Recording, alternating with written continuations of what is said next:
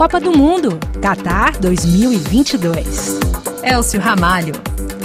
França e Argentina fazem neste domingo um duelo inédito em uma final de Copa do Mundo. Os dois times buscam a terceira estrela de campeão mundial. A seleção francesa, atual campeã, pode igualar um feito só atingido pela Itália em 1934 e 1938 e o Brasil em 1958 e 1962, que conseguiram erguer o troféu duas vezes consecutivas. Para os argentinos, é a chance de ver finalmente Lionel Messi erguer um título mundial.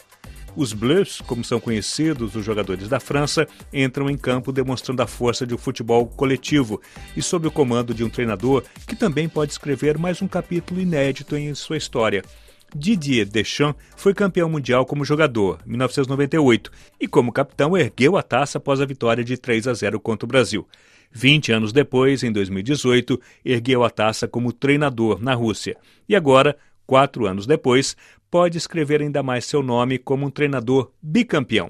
Mas, quando questionado sobre essa eventual façanha, ele relativizou. Voilà, moi je suis pas là pour euh, pour moi, c'est pas moi le plus important.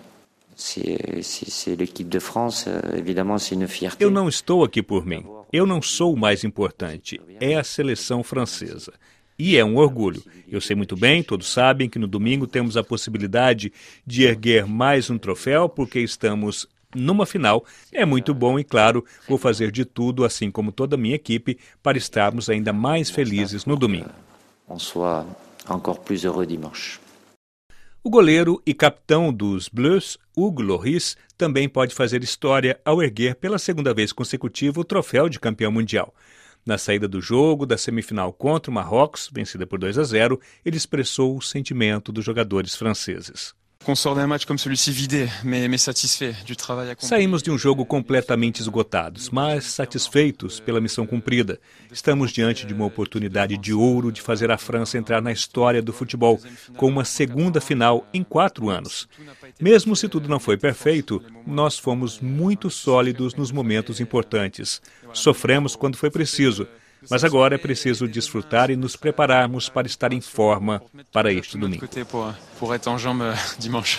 Assim como Hugo Lloris, outros quatro jogadores que estiveram na final de 2018 agora também serão titulares na final deste domingo no Catar.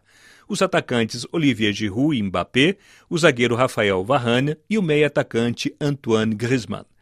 Ex-artilheiro da equipe, Antoine Griezmann ainda não marcou nesta Copa, mas seu papel tem sido elogiado. Ele é considerado um dos grandes responsáveis pela atual campanha da seleção francesa. Muito concentrado no seu objetivo, ele fez logo questão de lembrar da dificuldade que será enfrentar a Argentina de Lionel Messi, com quem jogou ao lado na época do Barcelona. Para Griezmann, a França tem por que se preocupar. Il y a une équipe euh, où il y Léo dedans, c'est euh, c'est complètement différent. Donc, euh, on a vu tous les matchs presque de, de cette Coupe du Monde. Donc, bien sûr, on a vu les. Quando uma equipe tem Léo Messi, tudo é completamente diferente. Vimos quase todos os jogos desta Copa e também da Argentina e sabemos como eles jogam. É uma bela equipe, muito difícil e eles estão em plena forma. Tem o Messi, mas também todo o coletivo atrás dele e eles jogam muito bem.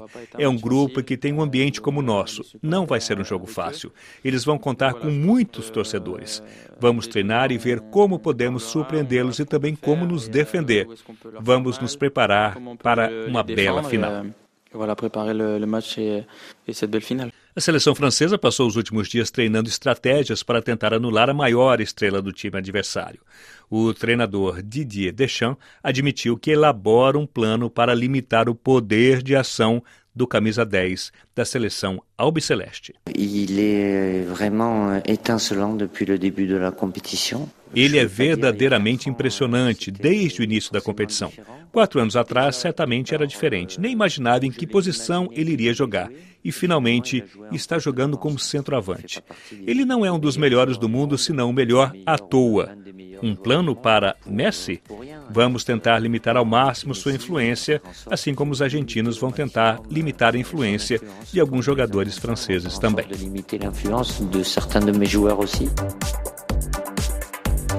Argentina, que começou com uma derrota surpreendente para a Arábia Saudita por 2 a 1, cresceu ao longo da Copa e tem em Lionel Messi o grande articulador das jogadas e a peça fundamental que tem feito a equipe avançar. Além de gols importantes, seja de pênalti ou de chutes certeiros, como contra o México, Messi tem sido generoso nas assistências.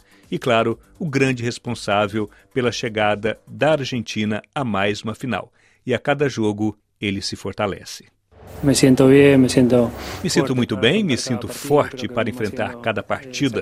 Temos feito muitos sacrifícios, mas me sinto feliz neste Mundial e estou aproveitando muito em como posso ajudar o grupo para conseguir o que temos conseguido.